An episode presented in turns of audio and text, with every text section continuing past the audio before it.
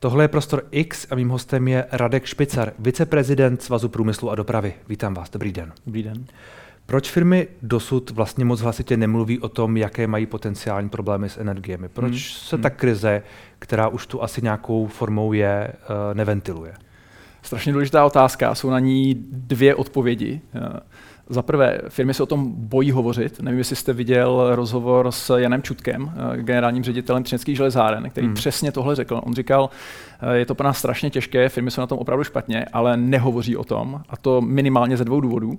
Strašně tím znervozní odběratele. Eh, odběratele po covidu a po válce na Ukrajině jsou strašně citliví na výpadek v rámci svých dodavatelských nebo odběratelských řetězců. To znamená, okamžitě, jak třeba velký odběratel vidí, že jeho dodavatel by mohl mít problémy, tak se snaží získat alternativu, hmm. Eh, je z toho nesmírně nervózní, tak to je důvod číslo jedna. A důvod číslo dva jsou banky. Eh, protože už teď máme zkušenosti, že několik firm když jejich majitelé nebo top management promluvili o svých problémech, tak se na ně banky vrhly eh, s tím, jak to tedy vypadá, zda mají očekávat nějaké problémy a tak dále. Takže bojí se o tom hovořit, ale už se to začíná, už se to začíná měnit. Jany Samaras, Kofola, hmm. Jan Čudek, Třinecké železárny, eh, lidé z Morávia, eh, z Kláren a tak dále. Už prostě to někde dál nejde. Takže vy říkáte, že firmy se bojí mluvit o těch problémech, které mají, o té, o té krizi, hmm. ale zároveň je ta krize opravdu tak hluboká, nebo je to opravdu tak velký problém? Není to vlastně zveličováno trochu v tuhle chvíli? A já jsem řekl dva důvody a teď ten druhý. Eh, my jsme v určitou chvíli, nevím, jestli jste to zaznamenal, byli některými politiky osočeni z toho, že se speciálně ty velké firmy energeticky velmi náročné nechovaly příliš odpovědně a takzvaně spekulovali na hmm. spotových hmm. trzích a teď se jim to vymstilo. Tak, Což eh, některé firmy dělali, dělali opravdu. Určitě, některé, některé samozřejmě, ale my jsme chtěli vědět, eh, jaká jsou fakta, jaká jsou čísla, abychom na to dokázali zareagovat, protože my to naše vyjadřování ve veřejném prostoru bylo velmi vážně a když něco říkáme, tak to chceme mít podložené. Hmm. No, tak jsme udělali poměrně rozsáhlý průzkum mezi naší členskou základnou a ukázalo se, že dvě třetiny našich firm mají ceny energií zafixované do konce roku. To znamená, dvě třetiny našich firm teď sledují, co se děje, vidí ty obrovské více náklady na energie, nejsou schopné vlastně podepisovat kontrakty na příští rok, protože nevědí, že jestli budou za elektřinu platit 150 nebo 400, ale zatím ještě to na ně plně nedopadlo. Problém ale je, to jsme také zjistili v tom průzkumu, že pouze 20% firm má od začátku příštího roku ty ceny zafixované, pouze 20%, 80% ne. A ten hlavní důvod je ten, že eh, ty naše velké firmy potřebují tak obrovské objemy energií, že se hmm. k ním buď to vůbec od dodavatelů nejsou schopné dostat, a nebo za ceny, které jsou pro ně neudržitelné, protože je nejsou schopné promítnout do cen svých hmm. výrobků nebo služeb. Takže tohle jsou ty dva důvody. Bojí se o tom hovořit, aby neznervoznili odběratele, zákazníky nebo banky. A za druhé, ta bomba zatím tiká. Pro dvě třetiny je to ještě zatím snesitelné, že mají zafixované ceny, ale kdyby se něco nestalo, tak to bouchne v prvním kvartále příštího roku, protože to opravdu už pro firmy bude, bude nezvladatelné. Kdyby se něco nestalo? Znamená, co by se mělo stát? Jasně, to, to, co je zatím komunikováno, je předpokládá málo je to málo. Eh, ta situace se lepší. Kdyby jsme tady spolu hovořili před dvěma měsíci, tak byste tady viděl Radka Špicara, který by byl hodně emotivní, expresivní, zoufalý, zvyšoval by hlas a tak dále, protože toho bylo opravdu hodně málo. Teď se to zlepšilo, je toho stále málo, ale už máme několik věcí. Abych byl úplně konkrétní. Před několika dny Evropská unie, nebo na, na úrovni Evropské unie se podařilo dohodnout to, po čem jsme dlouho volali. To znamená prodloužení takzvaného dočasného krizového rámce, což je vlastně ta jediná nebo jedna z mála efektivních podpor i pro ty velké, které vypadly z toho plošného zastropování evropského, hmm. na kterém se Evropa dohodla pod taktovkou českého předsednictví a byl to úspěch českého předsednictví. Takže před několika dny se naštěstí podařilo prodloužit ten dočasný krizový rámec na celý příští rok, protože on původně platil jenom do konce tohoto roku. Podařilo se odstranit z některých kategorií tu podmínku provozní ztráty, což jsme považovali za diskriminační pro ty firmy, které se opravdu snaží, aby neskončily v provozní ztrátě, takže podařilo se to udělat, což je skvělé. A podařilo se navýšit ty limity, které můžete jednotlivým firmám v rámci těch jednotlivých kategorií kategorií pomoci. Znovu opakuju, nechci být příliš optimistický, protože tohle je evropský rámec, který se podařilo posunout přesně tím směrem, kterým jsme chtěli, teď ale bude na jednotlivých členských státech, jak oni si naplní ten rámec. Hmm. To znamená, Česká republika si stále může nechat uh, to pravidlo do, uh, provozní ztráty. Může snížit ty limity, pokud bude mít pocit, že na to nemá ufinancovat to a tak dále. Ale my doufáme, že už i čeští politici pochopili, že ta situace je opravdu vážná že potřebujeme ten rámec, který Evropa teď uvolnila, opravdu naplnit maximálně, tak aby vláda, bude-li hmm. to potřeba, mohla velkým firmám pomoci. Čili to, o čem se zatím mluví, jako o té jedné cestě, kterou tato vláda jde, což je ta kompenzace nějaké formy ztráty, je prostě málo. A vy chcete co? Vy chcete zastropování cen energií? To totiž, Jakou je to pro domácnosti? To, ten dočasný krizový rámec to je něco, s čím my jsme přišli za českou vládu v květnu eh, letošního roku a říkali jsme, je dobré to mít připravené jako backup řešení, ale hmm. není to to plošné řešení, které by měla Evropa použít na tuhle krizi a její hloubku. To znamená, od samého začátku jsme říkali, my potřebujeme celoevropské, efektivní a plošné řešení, protože bude pro všechny nejjednodušší a hlavně nejlevnější. Hmm. A kromě jiného v tuhle chvíli to určitě je decoupling. To znamená uh, maximální eliminace těch takzvaných závěrných elektráren, hmm. nedávno ještě plynových, od tvorby ceny elektřiny. A jak víte, to je prostě velké politikum, protože jsou státy, které uh, se z mého pohledu prostě, mluvám se za to, nešťastně zbavili uhlí, nebo jsou na cestě, jak se zbavit uhlí, chtěli se zbavit jaderné eh, energetiky, eh, vsadili všechno na plyn a teď hmm. samozřejmě pro ně tohle řešení by bylo velmi drahé. Ale já si myslím, že je potřeba tímhle hmm. směrem jít. Bavíme se o Německu, předpokládám, zejména. bavíme, se, bavíme se o Německu, přesně tak. A je dobře, že si to, myslím, už v tuhle chvíli hmm. uvědomuje i minister Síkela, který říká, to, že máme třeba teď ceny plynu tak nízké, jako máme, je fajn, ale my potřebujeme nějaký mechanismus, který je dokáže s nějakým výhledem dlouhodobě hmm. stabilizovat, že to je to, co ty firmy ono, potřebují, ono, ono to, aby že dokázali jsou, plánovat. To, že jsou ty ceny nízké teď, neznamená, že budou nízké i příští rok. Přesně tak, vysvětlete to českému Twitteru. Jo. Tam, tam já neustále čtu, podívejte se, to tam teďka lze koupit skoro zadarmo, Ježíš Maria, jak, jak, jak, firmy můžou mít problémy. Já českému Twitteru rozhodně nic vysvětlovat nebudu. Jo, já, se jako... to stále, já se to stále snažím, ano. ale občas je to boj s větrnými mlýny. Tak ne, máte je pravdu. to doslova boj s větrnými mlýny. Podívejte ale... se, jak vypadalo počasí o víkendu, až bude minus pět, tak hmm. těch zásob bude o něco méně a tak dále. Bavíme se o decouplingu, čili o tom, aby ty poslední elektrárny, které určují cenu, nebyly ty, které určují cenu. Chápu to správně. Aby no, cena byla tvořena trošku jinde. A většinou to jsou ty plynové. Eh, jasně, ale to lze udělat, i, i, no nechci říkat jemný, protože on to nebude jemný zásah, ale nemusí to být tak, že úplně odstraníte. Můžete například dotovat cenu plynu, kterou oni používají pro výrobu té elektřiny. Hmm. To znamená, oni nebudou tu cenu té elektřiny potom na tom trhu táhnout hmm. tak nahoru. Jo, takže těch řešení... A to právě bude velmi drahé pro Německo, které tuhle cestu nechce. Eh, jasně, jo. A, tohle je to hlavní podle vás. No a, a problém tohle eh, potom... A to je, opět, to je opět evropské řešení. To není něco, co tady udělá česká vláda. Přesně tak, ale my máme české předsednictví, jo? to znamená, my moderujeme tu debatu a je to velký úkol uh, Ministerstva průmyslu a obchodu a české vlády, aby, aby se na tomhle dokázala Evropa shodnout. Co je důležité říci, že proti tomu byl hrozně dlouho politický odpor, na opravdu na úrovni států, to znamená na radách, to bylo tabu. Hmm. Německo se svojí koalicí to docela jako efektivně Eh, blokovalo. To se ale změnilo na jedné z těch posledních mimořádných rád. Německo řeklo, dobře, pojďme se o tom tedy bavit. A vlastně rada zadala komisi, aby technicky to řešení teď eh, dala na stůl. Jo, protože ono to není jednoduché řešení, nezávidím to ani radě, eh, ani komisi, že s ním musí přijít, ale teď je prostě ten míček už naštěstí z toho politického hřiště hmm. na straně úředníků Evropské komise a my doufáme, že snad během týdne 14 dnů komise přijde s nějakým řešením, jak by to šlo udělat. A tohle je tedy klíčové. Tohle je jedna z věcí. Za druhé zastropování, hmm. zastropování cen eh, elektřiny, eh, plynu především. To zase je potřeba udělat tak, aby ty tankery, které prostě vyjedou z těch Spojených států, ani nevědí, kam vlastně mají jet a hmm. podle té ceny na trhu, na burze, buď to zamíří do Evropy, nebo to vemou eh, až do jihovýchodní Asie, aby tam byl třeba nějaký plovoucí kurz, který opravdu se vyhne nebo dokáže, abychom se vyhli těm extrémům, ale zároveň, abychom vždycky byli o pár euro nad těmi ostatními našimi konkurenty, kam by jinak ten plyn mohl, mohl zamířit, to takže je, to je taky možné. A to je opět evropské řešení. To je samozřejmě opět evropské řešení hmm. a dostávám se k tomu alternativnímu záložnímu národnímu řešení, které je z mnoha ohledů suboptimální, ale my jsme teď velmi nervózní, protože vidíme, že se vlastně dostáváme do podobné situace jako během covidu. Vzpomeňte si, jak členské státy čekaly na evropskou reakci, která by byla efektivní, plošná, jednotná. Ona nepřicházela. Tenkrát nepřicházela proto, jak jsme si zpětně uvědomili, že prostě Evropská unie neměla na řešení pandemí žádné nástroje, protože je prostě členské státy nesvěřily. Ale stalo se to, že když ta reakce evropská nepřišla, tak si začaly státy pomáhat sami, hmm. ale to tak, že začaly ubližovat sobě navzájem.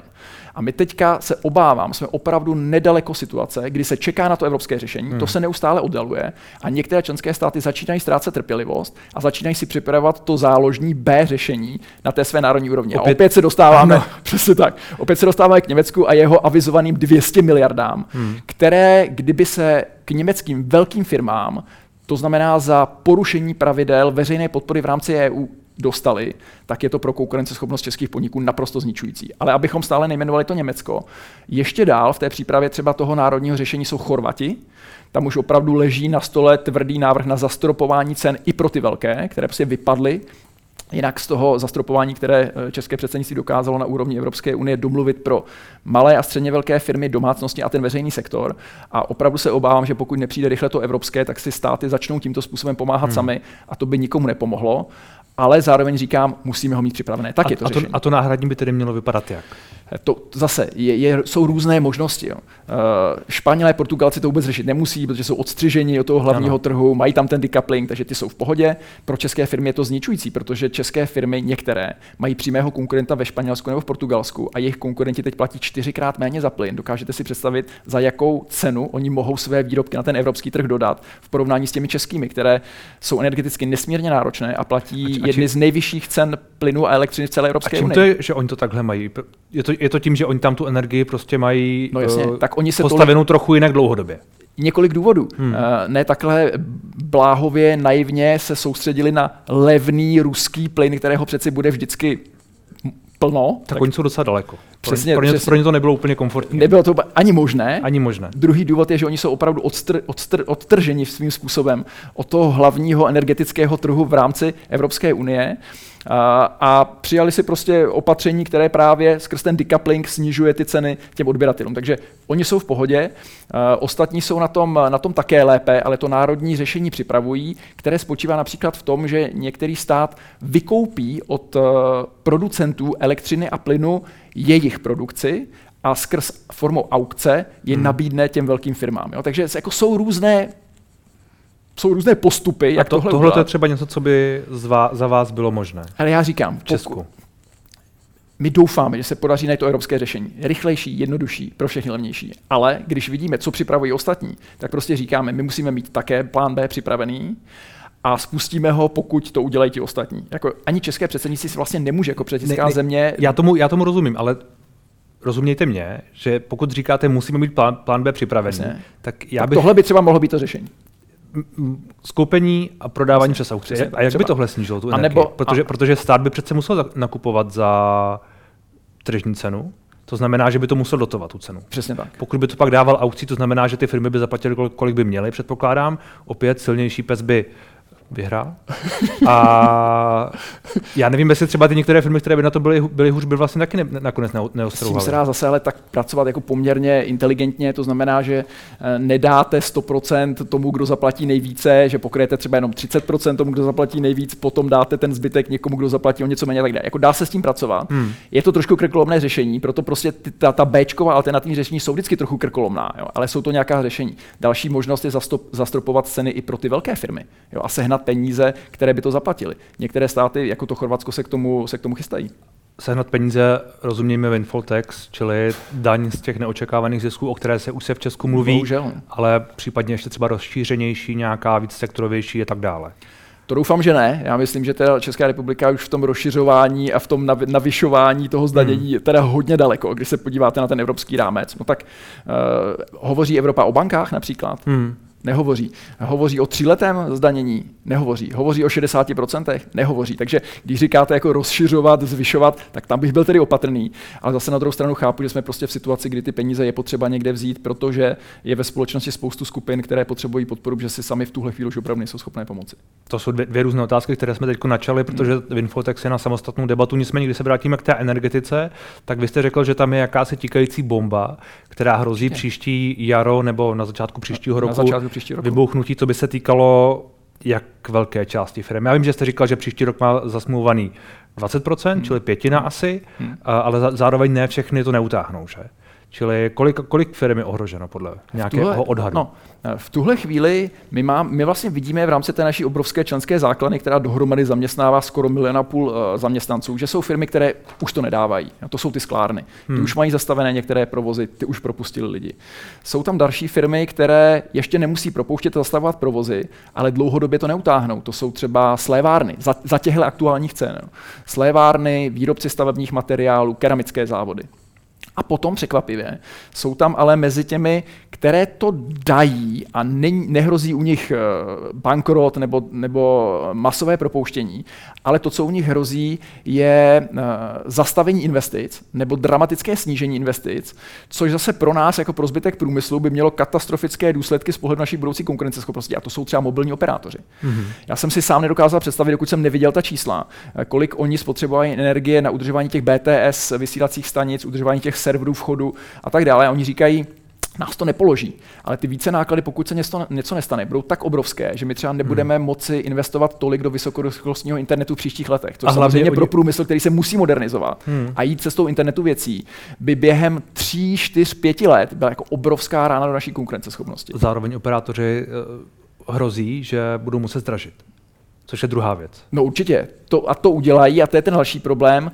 Ano, spoustu firm to dokáže přenést do cen svých služeb ano. nebo výrobků, ale to zase v zemi, která sice neplatí eurem, ale má jednu z nejvyšších inflací v Evropské unii, je prostě další hmm. stimul pro už tak jako dramatickou výši inflace, kterou tady teď máme. Čili, čili uh, ta bomba je vlastně velmi různorodá. Eh, Určitě. Od, od krachu po přenesení Jasně. do cen, pro, za, po zamezení Jasně. investic, ano. po ano, přerušení ano. nějakých řetězců ano. dodavatelských a tak dále.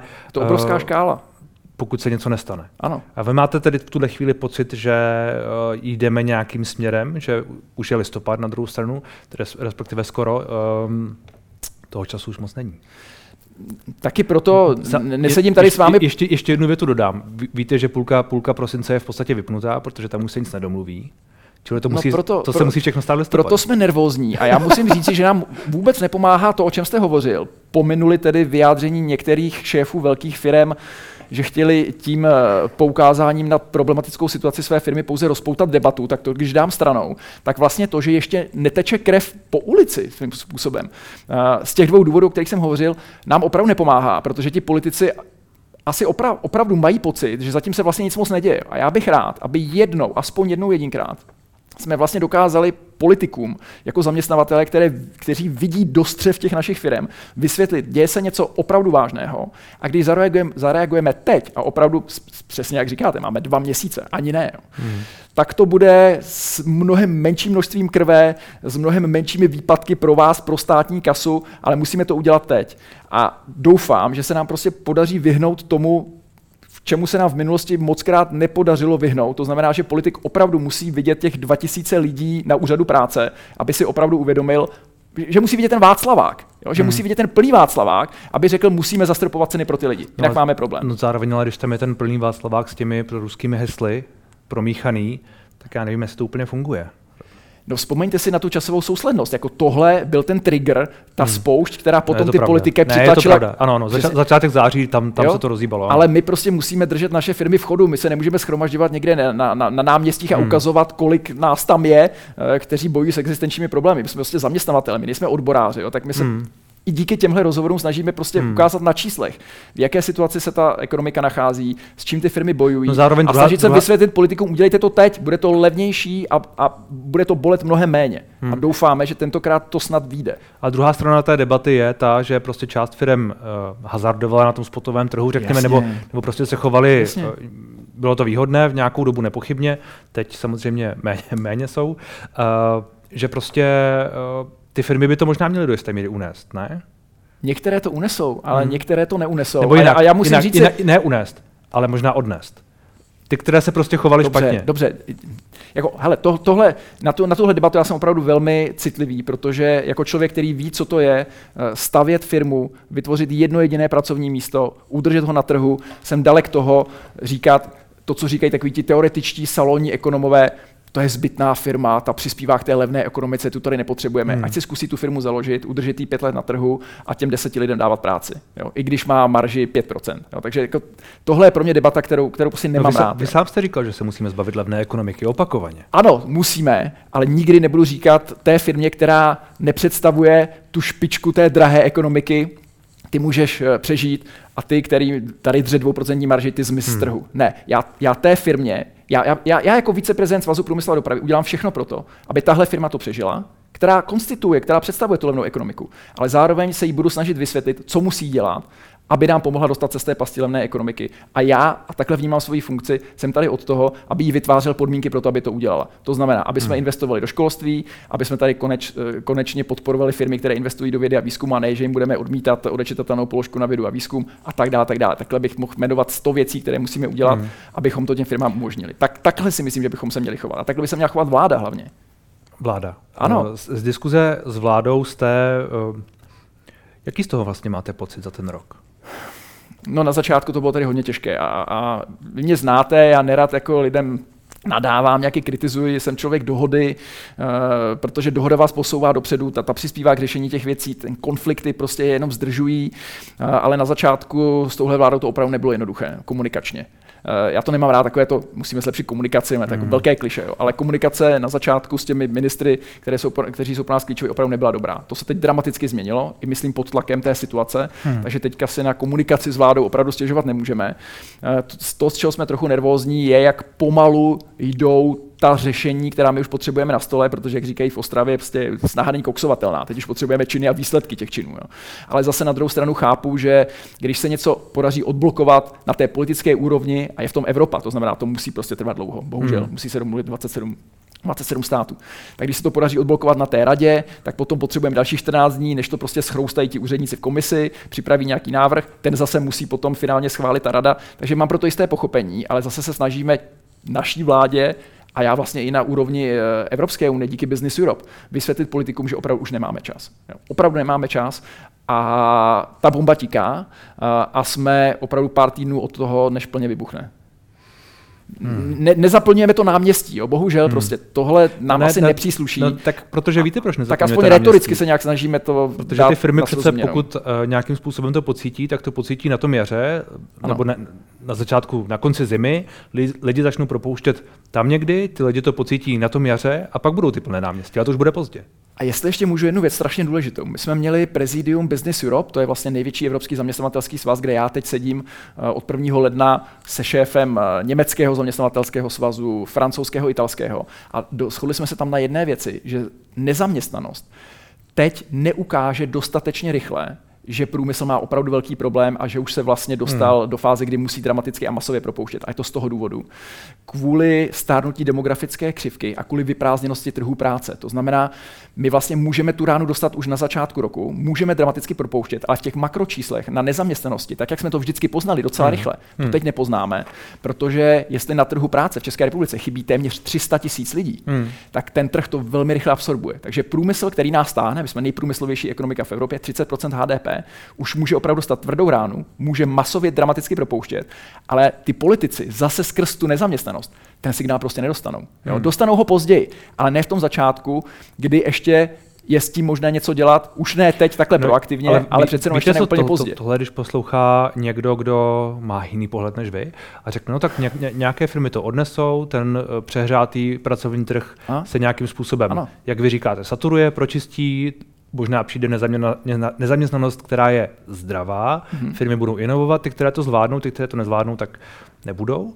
To a... slyším hrozně často, to slyším hrozně často, ale já bohužel vidím, že tohle, eh, o čem se tady bavíme, eh, nepostihne ty firmy v levné ekonomice, které hmm. podle někoho by tady neměly být a které propustí ty lidi, který, kteří jsou špatně placení, dělají tvrdou fyzickou práci bez jakékoliv kvalifikace a ti lidé se naopak polepší, když tahle firma zanikne a oni budou moci do služeb nebo do sociální oblasti. Já bohužel vidím, že tohle, o čem se tady teď bavíme, postihuje sklárny, které jsou ale tak špičkové a mají tak vysokou přidanou hodnotu, že nám je závidí celý svět. Já ji nebudu jmenovat, aby jejich majitel, který se mnou sedí v představenců svazu průmyslu, se nedostal do problémů, protože někdo ukáže na ty jeho, na ty jeho sklárny. Ale to jsou opravdu, to jsou jako umělecká centra hmm. špičkových technologií, neuvěřitelného řemesla, která má, které má stoletou tradici a které nám opravdu závidí celý svět a oni jsou v existenčních problémech, protože prostě jsou energeticky tak nároční, že si to nemůžou dovolit. Takže tady se nebavíme o tom, že je skvělé, že tady propustíme nějaké lidi špatně placené, kteří dělají fyzicky náročnou práci a jejich firma zanikne, je to dobře. Tady se opravdu bavíme o tom, že je ohrožená existence hmm. firm, které jsou jako špičkou téhle ekonomiky. Uvidíme, jestli to vláda nějakým způsobem vyslyší to, co říkáte. Nicméně, když jsme se bavili o té Winfotex, tak to je podle vás taky nezbytný krok, který přichází správně a je to něco, co je nastavené v rámci nějakých možností. Já vím, že je hodně diskuze o tom, jak to nařízení Evropské unie je plněno, jestli jdeme příliš daleko, nebo jestli nejdeme dost daleko, jestli by mělo být zdaněný i rok 2022, nebo je to retroaktivita, nebo je to špatná, nebo dobrá retroaktivita. Ta diskuze je vlastně velmi složitá, ale podle vás vlastně to je nějaký jakoby kompromis, který v rámci udržení toho sociálního smíru a toho, že lidé vidí ty zisky a tak dále, že prostě je to potřeba. To, na čem se shodla Evropa, není špatné řešení. Jako ode mě nikdy neuslyšíte, že správnou hospodářskou politikou je zvyšování daní. A speciálně to ode mě neuslyšíte kvůli tomu, že pocházím z České republiky a žiji tady a uvědomuji si, jak vypadala a jak vypadá česká hospodářská politika v posledních desítkách let a jak vypadá teď. Takže kdybyste se mě chtěl zeptat, jako kde vzít tedy ty desítky miliard, které nám chybí, když bych nerad zvyšoval ty daně nebo vymýšlel nějaké nové, tak vám řeknu, a myslím, že jsem v tom úplně konzistentní. Prostě napravme chyby hospodářské politiky, ke kterým tady došlo před několika lety. Hmm. A samozřejmě mám na mysli zrušení superhrubé mzdy a s tím související daňová reforma. To bylo prostě něco, co my jsme kritizovali od samého začátku, protože jsme říkali, tohle si v krizi nemůžeme dovolit, je to naprosto špatně zacílené, pomohlo to mně, vám, prostě dobře placené střední třídě a vyšší střední třídě a vytvořilo to sekiru, která téměř dosahuje 100 miliard korun. Hmm. A navíc to bylo označené jako dočasná daňová reforma. Tak jako ať ti politici, kteří jsou za to odpovědní, najdou odvahu to vrátit zpátky. A rázem máte pár desítek milionů zpátky ve státní kase. Tohle je podle mě to mnohem lepší řešení. Miliard. Pardon, uh, miliard. Ale to se nestane. Proč ne? No, protože oni říkají, že to neudělají. Tak je to, tak je to prostě hloupá hospodářská politika. Hmm. Uh, nicméně realita je, jaká je. Ti lidé, kteří tohle to prohlasovali. A ono navíc je řada lidí, která, řekněme expertů, kteří říkají, že v tuhle chvíli zvyšovat daně těm některým, že by to vlastně nebyl příliš jako zdravý signál do, toho, do té společnosti. Dobře, takže, takže pro banky to je zdravý signál. Uh, banka není člověk z ulice, no víte co? Banka nehlasuje. No, ale, zase, ale zase plní tu státní kasu. Já tomu rozumím. A, a, ale ta realita je, jaká je a vy ji vidíte tak, jako ji vidím já. Kdyby ta tehdejší reforma pomohla těm, kteří mají skutečně jako reálné problémy se zaplacením zvyšujících se cen nebo velmi vysokých cen na elektřinu a plyn, tak neřeknu ani slovo. Ale když čtu uh, analýzy Dana Prokopa, kterému věřím a který hmm. jasně ukazuje, komu ta daňová reforma pomohla, a vidím to sám ne, na své ale... výplatní pásce, tak říkám, já se těch pár tisícovek klidně vzdám, Protože já si myslím, že ne, to ne, prostě udělalo paseku veřejných financích takovou. Víte co, já jsem tu mluvil to nemůžeme dovolit. S, s řadou lidí, opravdu s nekonečným uh, v podstatě uh, nekonečnou řadu lidí, která kritizuje super, zrušení superhrubé mzdy to, a, a ty daňové změny. To kritizují v podstatě úplně všichni, kromě uh, poslanců ODS, hnutí ANO, SPD, kteří proto no. hlasovali z programových a jiných důvodů. Čili jako na tom se shodnete všichni v podstatě, nicméně to se nezmění. A realita proč, je, proč, proč říkají přísloví eh, a, a, a proč se stále opakují? No, protože mají pravdu. Takže to, že to říkají všichni, by možná mohlo vést politiky k tomu, aby se zamysleli nad tím, jestli to hmm. náhodou není pravda. A jestli náhodou vy ty by to znáte, opravdu, opravdu neměli, vy víte, jak to bude. neměli udělat. A teď, já jsem teda byl nějakou dobu v zahraničí, tak se omlouvám, jestli tady budu šířit nějaké dezinformace, ale uh, když jsem se vrátil, tak jsem poslouchal večer uh, televizní zpravodajství a tam zaznělo, že snad česká televize se dostala k nějakému uniklému dokumentu nervu, to znamená hmm vládního poradního orgánu, který snad, teda pokud eh, to není eh, fake news a dezinformace, navrhuje, aby tohle politici udělali. Tak když hmm. už i jejich poradní sbor jim říká, udělejte to, tak doufám, to, to nějakou váhu mít bude. Ne, tak jako i lidé, kteří jsou v rozpočtové radě eh, vlády, to doporučují. No. Jako to je ale to neznamená, že se to stane. Dobře, tak budeme to říkat tak dlouho, až se to možná stane. Já to prostě nevzdávám, tohle nemůžeme vzdát. No a vy nevzdáváte taky uh, ten svůj boj o zavedení eura v Česku. Vy jste jeden z těch nejhlasitějších uh, proponentů i, i dál, i v této krizové době. Máte pocit, že ty argumenty pro, váš, uh, pro ten váš boj v, v tuhle dobu se spíš rozšiřují nebo spíš ne? Když mi ta doba dala za pravdu, pro boha. Když nám kritici eura říkali, naše vlastní měna a nezávislá centrální banka nás uchrání před světovou hospodářskou krizí. Vzpomínáte, jak dopadla hmm. hospodářská krize? Odnesli jsme ji téměř nejvíce. Já jsem ji zažil ve Škodovce. Do dneška si vzpomínám, jak jsem šel za finančním uh, ředitelem a říkal jsem, tak jak to tedy je? Pomohla nám ta koruna? A on říkal, no Radko, abych byl upřímný, to, co jsme viděli na exportu, tak jsme prodělali na importu. Jo, takže zero sum game prostě, hra s nulovým součtem. Takže od hospodářské krize nás to opravdu neuchránilo tenkrát. Dostali jsme opravdu tvrdý zásah. Potom začali říkat, ochrání nás to v době vysoké inflace. Tak teď jsme si tím prošli, tím testem. Jak to dopadlo? Uh, máme mnohem vyšší inflaci, než je průměr eurozóny. Hmm. Máme vyšší nicméně... inflaci, než je Slovensko, které platí eurem. Hmm.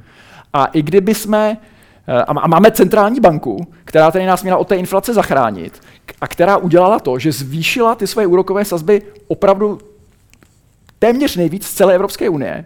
Nepomohlo to, tu inflaci to nesrazilo, stále ji máme jednu z nejvyšších v celé Evropské unii, ale ještě nám to tu situaci zhoršilo, protože musíme bojovat na dvou frontách. Bojujeme s inflací, kterou se nám nedaří skrotit, a zároveň ty vysoké úroky centrální banky mají zničující dopad na podniky, protože se jim prodražují úvěry. A aby si to lidé dokázali představit, tak jim zdražily hypotéky. A to velmi dramaticky. Hmm. Takže nás koruna opravdu nezachránila. Naopak, skrz centrální banku a její politiku, neúspěšnou v boji s inflací, nám ještě tu situaci dramaticky zhoršila je jeden úhel pohledu. Na druhou stranu ten druhý úhel, který zaznívá v souvislosti s tím, je, že my jsme v inflaci sice vyšší než některé státy, ale že jsme jenom napřed, protože ty ostatní státy ta inflace do, uh, dožene v eurozóně, respektive v Evropské unii. Teď inflace znovu roste za, za říjen, dokonce ještě víc, než očekávali analytici. Víte, že Estonsko například je na tom uh, velmi špatně, to má 20, asi 3,2 nebo tak nějak. Slovensko roste, to máte 14,2%, čili jakoby ten rozdíl přece není tak výrazný.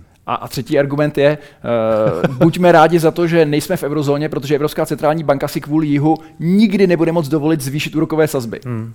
A ona je zvyšuje. Jo? Takže hmm. i tam je nástroj prostě, jak ano, s tím a v něco Itálii dělat. taky ta inflace roste, raketově dokonce. Jasně. A taky já neříkám v rozhovorech, když se bavíme o inflaci, že by nás euro zachránilo a že bychom takovou inflaci neměli, protože ona do značné míry není jenom dovezená, ona je i domácí, trh práce, ceny hmm. nemovitostí hmm. a tak dále. Ti, co říkají, že prostě jsme se na tom sami podělili, mají naprostou pravdu. Ale to, co říkám, je, že bychom měli inflaci buď to stejnou, a to Slovensko je jako toho dobrým příkladem, že to je nám ekonomika velmi podobná. Nebo možná ještě o něco vyšší, hmm.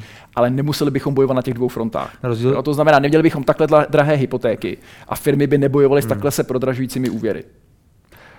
Čili v tuhle chvíli zároveň, pokud říkáte toto všechno, tak vidíte taky, že ta vláda, o které jsme se tady trošku bavili, nedělá žádné kroky směrem k tomu, abychom eh, se přibližovali k přijetí eura, dokonce se spíš vzdalujeme, protože už neplníme eh, tak ta maastrichtská kritéria. Přesně jako tak, a tak je to u nás ze vším. Jo. Když jsme mohli vstoupit, tak jsme to neudělali a teď, když máme vládu, která je vlastně nejvíc pro euro orientovaná je skute, za... Ale je skutečně? No a to, k tomu jsem se chtěl dostat, nebo já jsem doufal, že bude. Jo. No. Tak uh, tak teď neplníme maastrichtská kritéria. Ale musím tedy vám dát za pravdu, že speciálně ty tři strany, o kterých jsem si tedy v tomhle hodně sliboval, jsou pro mě docela velkým zklamáním. Myslíte spolu? Eh, no myslím tím tři strany, které budu jmenovat. Eh, TOP 09, hmm. Piráti a starostové. Hmm. A opravdu, jestli jsem z, ně, z nějakého politika měl pocit, že mu na euru a vstupu České republiky do eurozóny opravdu záleží, tak to byl třeba Věšek Michalík. Jo. U těch ostatních eh, to nevidím a strašně mě to mrzí, protože se v Evropě opravdu začíná ta moc po tom, co odešla Velká Británie, náš největší spojenec, koncentrovat v eurozóně. Hmm. Opravdu začíná pro nás platit to britské, buď to jste u stolu, nebo jste na stole. A my teďka nejsme u stolu, jsme čistý příjemce, to znamená, ti, co nám platí, na nás můžou koukat trošku z vrchu. Nejsme členem eurozóny, toho prestižního klubu. Hmm. A opravdu tentokrát to není o nás bez nás vinou někoho jiného. Je to o nás bez nás naší vlastní vinou. A to mi hrozně vadí, protože si myslím, že Češi by mohli tím svým euroskepticismem, tou svojí racionalitou, pragmatismem pomoci k tomu, aby eurozóna fungovala o něco lépe, aby Evropská unie fungovala o něco lépe. A my si tam takhle zbytečně oslabujeme pozici a oslabujeme si tu možnost opravdu tomu evropskému projektu pomoci, aby byl lepší, protože on v mnoha ohledech prostě potřebuje zlepšení. Hmm. Uh, pan, pan Michálek nás tragicky opustil, což je jeden ten člověk, který tedy hmm. pro euro byl na druhou stranu. Je třeba Vít Rakušan mluvil poměrně razantně pro euro, dokonce to bylo nějakou formou součástí té kampaně jejich tehdy starostů. Uh, ale asi ta reálná politika to prostě nedovoluje v tuhle na, na, na jednu stranu to chápu. Jo. Sedět, pokud jmenujete ministra Rakušana, sedět na ministerstvu vnitra v téhle době, hmm. tak asi chápu, že euro jako není úplně uh, priorita. Nicméně to je ten český problém. Jo. My já nechci říkat válce pěna dní. Jo.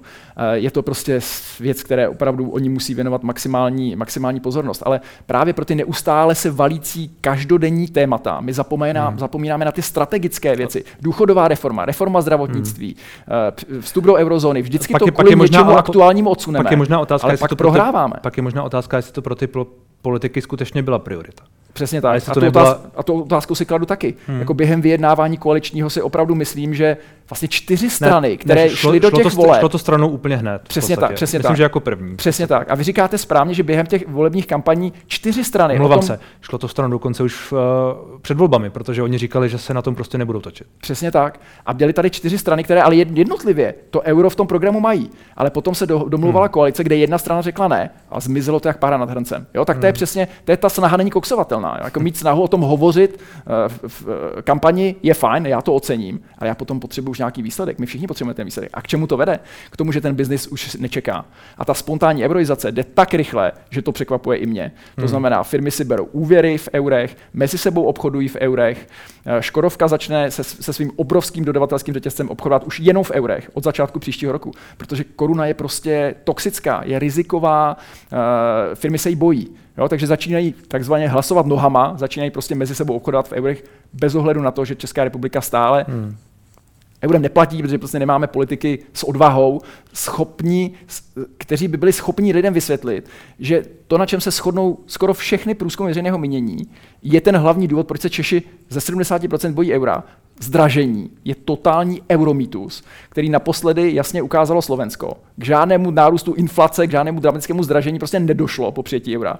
Teď to snad ukážou Chorvati, tak to snad nám všem, co trávíme dovolenou v Chorvatsku v létě, jako už dojde, že se toho nemusíme bát.